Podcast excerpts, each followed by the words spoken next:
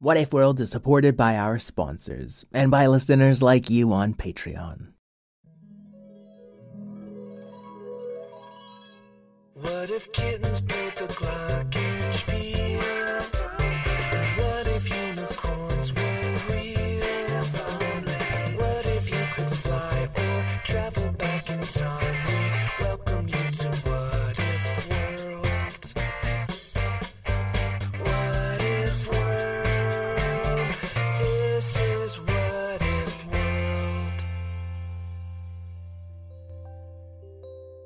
Hey there, folks, and welcome back to What If World, the show where your questions and ideas inspire off the cuff stories. I'm Mr. Eric, your host, and today we're starting off with a question from a patron named Callan. Hello, my name's Callan, and I like Star Wars. And my what if question is, what if Funko owned a coffee stop? Stop. Hey, bye. We love your podcast. Callan, I love that idea. I cannot wait to tell a Cthulhu inspired story. Now, I found another question from a listener named Emmy Chung. I think you're all gonna love it, but I wanna read it after the story. So it's still a bit of a surprise. So let's find out what if Cthulhu opened a coffee shop, plus a secret question from Emmy that you'll find out after the story. And your story will start right after a quick break. Today was a very special day for Cthulhu. It was the grand opening of his shop, Kathafi. His coffee shop was built right at the edge of Squid Lake so that every parent and caregiver would pass by it on their way to the observatorium. It was an amphibious style shop, meaning it catered to those who breathed air and water alike, with a basement floor that was completely underwater, whether or not that was practical for coffee service. Come one, come all, tremble at our exposed brick facade, musty vintage furniture, and paintings by local artists hanging from the wall. Also, we sell coffee. said Cthulhu, seeming a little nervous. Now, Cthulhu is sometimes referred to as a squidopus, but he's really more of an. Ah, it's hard to describe. An unimaginable horror from beyond the cosmos, and now a small business owner. Well, yeah. Customers came in one by one. A charming little bell rang. Every time a customer entered or left, and two of Cthulhu's tentacles were running the drive through at the same time. Welcome to Kathafi. This is Cthunkle's talking tentacle. May I take your order? I'm not sure. Said a voice over the drive through speaker. Is justice on the menu? True justice is difficult to define and requires constant vigilance and reevaluation with the ever changing circumstances of our complex world. Uh, can I just get a black coffee then? Sure thing, drive on up.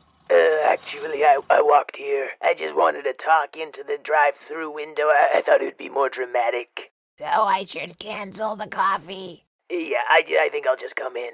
And into the busy coffee shop stepped Detective Alabaster Zero, pulling up the collar of his dungaree jacket and inspecting every inch of the coffee shop with a wary eye.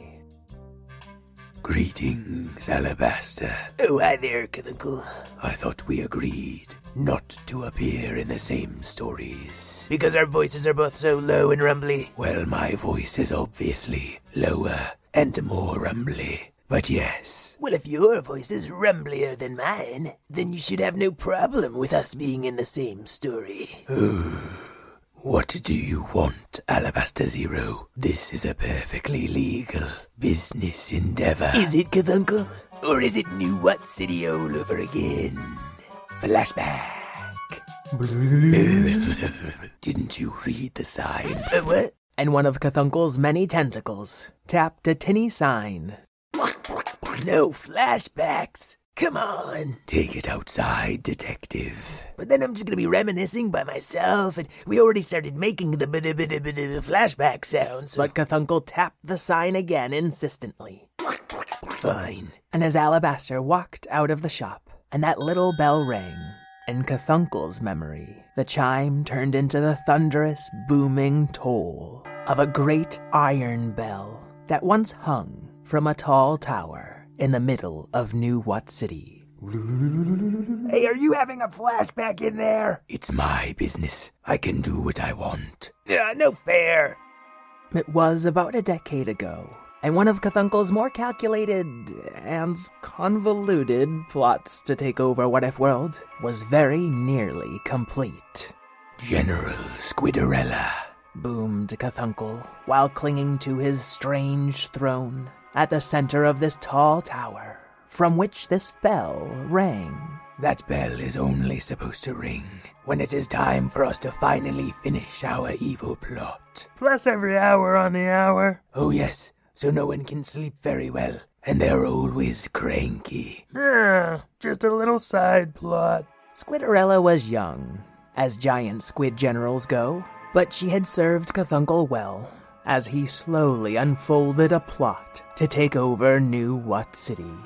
But Squidorella, it is only 15 minutes past the hour and 15 days until we launch our plan to take over this city and by extension, the world. I apologize, but it appears nature cares not for your plans, said Squidorella, gesturing toward the window with a tentacle of her own. Why did I tint these windows with my own ink? So that no one could see through them, even other interdimensional beings. But I am an interdimensional being, so now I can't see through my own window. It's your job to talk me out of these things, Squidorella. Apologies, Louise. Apologies, Louise accepted. Cthulhu scuttled over to open the window and New What City was being assaulted by an incredible hurricane. Squidorella, couldn't you have just told me about the hurricane before I opened the window? I mentioned it this morning in your daily briefing. Ugh, you know I don't pay attention to those. I'm an evil mastermind. I'm too busy for such things. Cthulhu struggled to close the window against the wind and rain, and then strangely, he heard something. What in the if world is that? asked Cthulhu. Sounds like the cry of a baby squid? I see. It must be a hopeful minion angling for your job with their go-get 'em attitude by climbing to the top of my tower. Or they need our help. What kind of self-respecting squid needs help? Huh. Cthulhu poked his mantle out of the great big window and looked up toward the sound of that squalling squid. It clung to the top of the bell with its tiny tentacles as the strong winds shook the bell back and forth. Dong, little squid, dong, please do not ring the bell. Dong, it is only to be used to annoy others, but right now it's annoying me. Cthulhu steadied the bell with one tentacle and reached out with another for the little baby squid, but it wouldn't take hold. Ugh, you're not proving yourself to be a loyal minion, baby squid. And Cthulhu climbed fully out of his tower to look the little creature square in the eye. Now you listen to me, began the giant squidopus. But despite Cthulhu's stern gaze, the little baby squid seemed comforted and flung itself onto Cthulhu's head, suctioning on for dear life. I appreciate your tenacity, but isn't it a little soon to try to overthrow me, little one? said Cthulhu, quickly climbing his way off the bell, down the tower, and back through his open window, before slamming it shut behind him. Protect me, my general. This baby squid is staging a coup. They are not staging a coup, Cthulhu. They are scared. Ah, good. I feed on fear. I think I will call it Skullin since it likes to cling to my skull. Squids don't have skulls, Cthulhu. Well, good thing I'm not a squid. I'm a terror beyond imagining, and I can have a skull whenever I want. Okay, so what are you gonna do with little Scully? Skull N is going to help me take over New What City, and by extension, the world. End flashback. Uh, what? Sorry, I'm a timeless being. And at some point, I, I imagine I'm going to be thinking back upon this moment. And there's just not much more useful information to be learned right now. Oh, but what if I talk about my cool backstory and how I rose to become the youngest squid general in What If World history? Uh, fine, d- do that. It all started deep beneath the water Uh huh. of your local aquarium. Twist. Back in the present, Alabaster Zero was still snooping around Kathafi Shop, snapping pictures from the outside and scrutinizing everyone that came and went. Alabaster, Groaned Cthulhu, sticking his head over the coffee shop. you're scaring away my customers. Oh, oh, is it me? The detective with the awesome dungaree jacket scaring your customers? Or maybe it's the 700 ton squidopus giving them mind control coffee or something like that. We have a variety of energizing coffees and relaxing herbal teas, but that is as close to mind control as we get. Then prove it. Said Alabaster Zero, lowering his camera. I have already proven it to the health inspector, the Better Business Bureau, and all of these customers you see before you. Yeah, but they don't know you like I do. There's a scheme somewhere here, Cthulhu. Nobody just breaks good overnight. That's true. But I was sentenced to three eternities in timeout for my various evil plots. Then how are you free? As a timeless being, I can spend as many eternities as I want in my time vortex. But don't worry, it's very inhospitable. Doesn't even have internet. My goodness, Cthulhu. That's the worst punishment I can possibly imagine.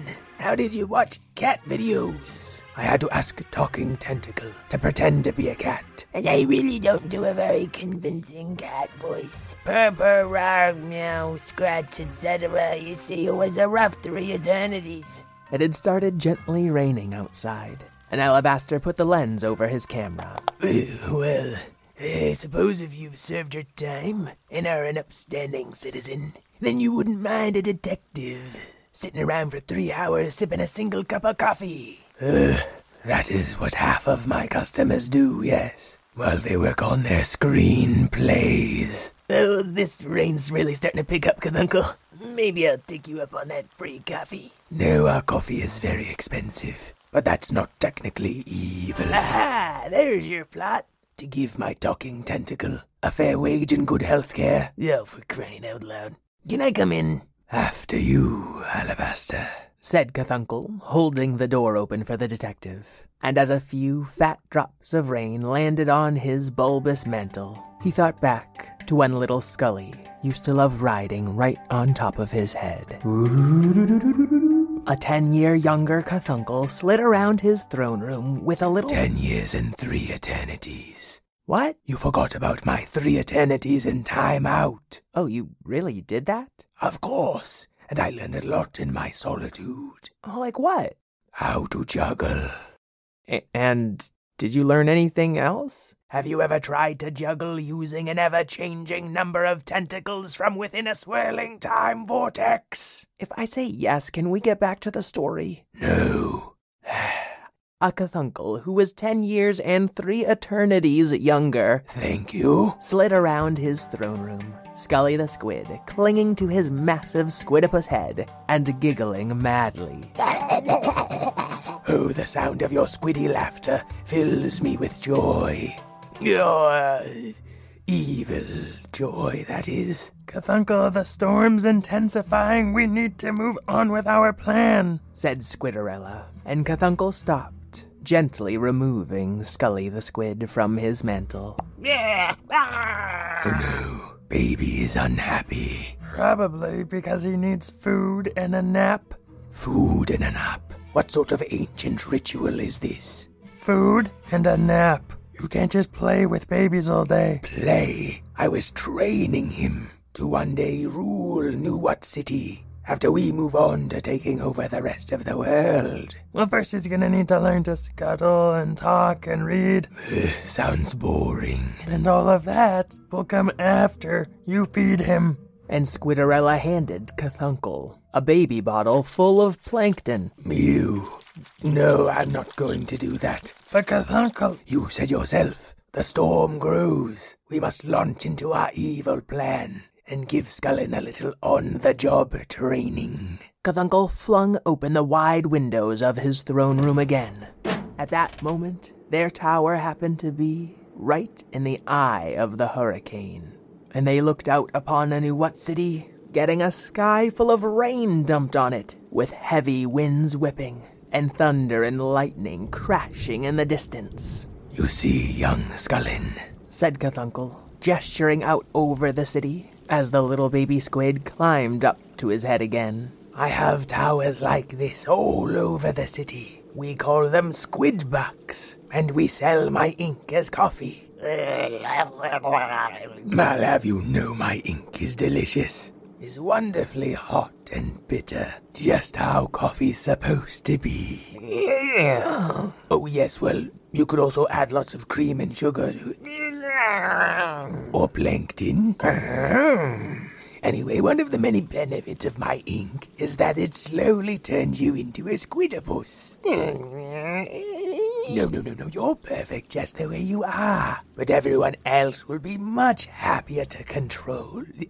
I, I, I mean, easier to minion.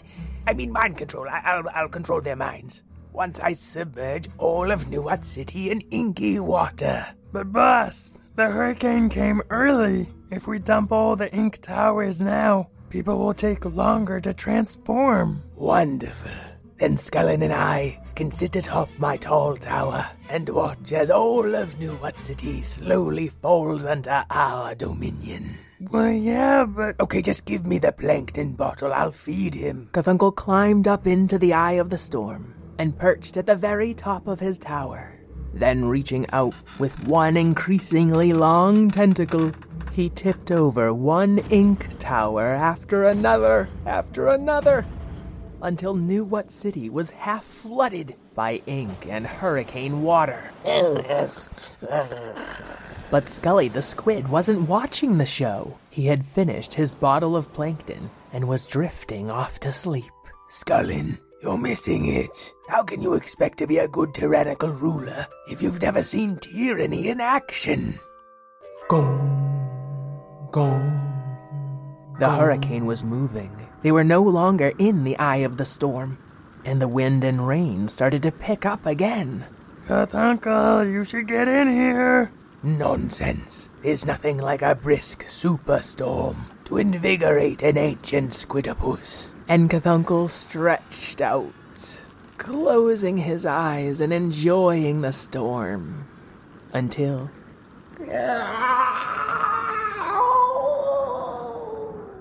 Scullin. To be continued. You can't stop a story in the middle of a flashback. Alabaster will finish it next week. But I don't know if Scully's okay. Scullin is a tween-aged squidopus and a recurring character in What If World. Yeah, I know who Scullin is. And this story takes place in his past. And he just kerplunked into an inky flood. And we'll find out what happens next week. I don't want to wait that long. But I thought you didn't enjoy my flashbacks. I didn't say that. I just wanted to have my own flashbacks. Like about the time I met my cat Tabby Tallulah. It was several years ago. Alabaster, we already told that story. Fine. Well, Emmy and Callan, I hope you enjoyed the first half of your story. And since our story isn't quite over, we'll wait until next week to tell you Emmy's question. Folks at home, please check us out at patreon.com slash whatifworld. It is tough to keep up with this show each week, and we thank our patrons with ad-free episodes, a shout out on the show, and now we're adding a new way for patrons to add their ideas to our stories. They can help us start a word bank describing a location, a building, a fantastical object, a vehicle, and a kind of silly thing or creature. It's just another way for patrons to add their ideas to our stories and get a thank you on the show. So check us out at patreon.com slash whatifworld if you'd like to learn more. Candy the Kid here to shout out Barnabas. He's 10 root beer tootin' years old. He likes codes and ciphers, the game Zeus the Mighty, and pesto pizza. I've got a belated birthday shout out for Leo, who just turned 11. And I've got a pre birthday shout out for Mabel, who is about to turn 9. Unless, of course, she's listening to this episode in the future and is already older than 9. Ooh, I'm Harry Go. And I've got a shout out for Alexander from Melbourne, Australia. He loves video games, foxes, and his sister Amelia. And finally, his dog Bailey. And I'd like to thank Karen O'Keefe, my co creator, Craig Martinson for our theme song, my helper, Miss Lynn, Desiree McFarland for her sound design, and all you kids at home who know that your story is happening at the same time as someone else's story and someone else's story. And sometimes it's okay to just sit back and enjoy all the stories happening around you. Until we meet again, keep wondering